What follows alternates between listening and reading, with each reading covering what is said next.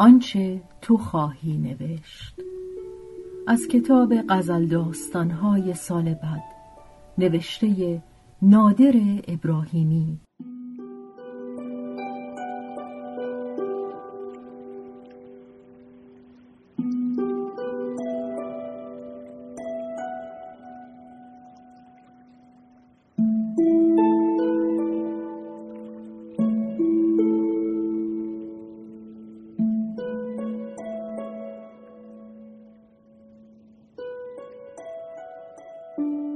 صد سال بعد تو می نویسی صد سال پیش ماهی ها همه مردند چرا که روح انسان گندید.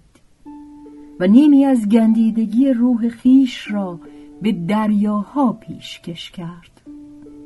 و پس از مرگ ماهیان دریاها مرغان هوا مردند و جانداران جنگلها مردند و گلها و گیاهان وحشی مردند و برای ما تصویر و توصیفی غمانگیز بر جای نهادند. تو می نویسی صد سال پیش انسان از هشت جانب خود سقوط کرد. تکه پاره شد زوب شد تباه شد.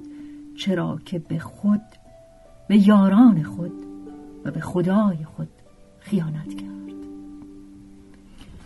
تو می نویسی صد سال پیش طبیبان آشکارا جنایت پیشه کردند و کودکان را در رحمها کشتند و نوزادان را در گهواره ها کشتند و پیرزنان و پیرمردان را در آسایشگاه ها کشتند و جوانها را در خیابان ها کشتند و گل سرطان را در تمام باغچه ها کاشتند.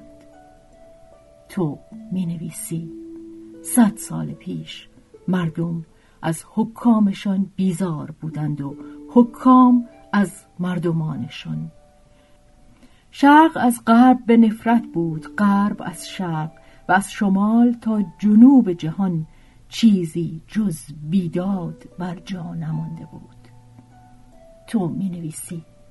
صد سال پیش تمام گلهای شقایق را از ریشه کندند و به جای آنها هرزگیاه دروغ را نشاندند و حاشیه همه خیابانها را با دروغ زینت کردند و تمام قصرها را با دروغ آزین بستند و تمام شهرها را با دروغ آراستند و تمام کشتزارها را دروغ باران کردند تا دروغ دانه بروید.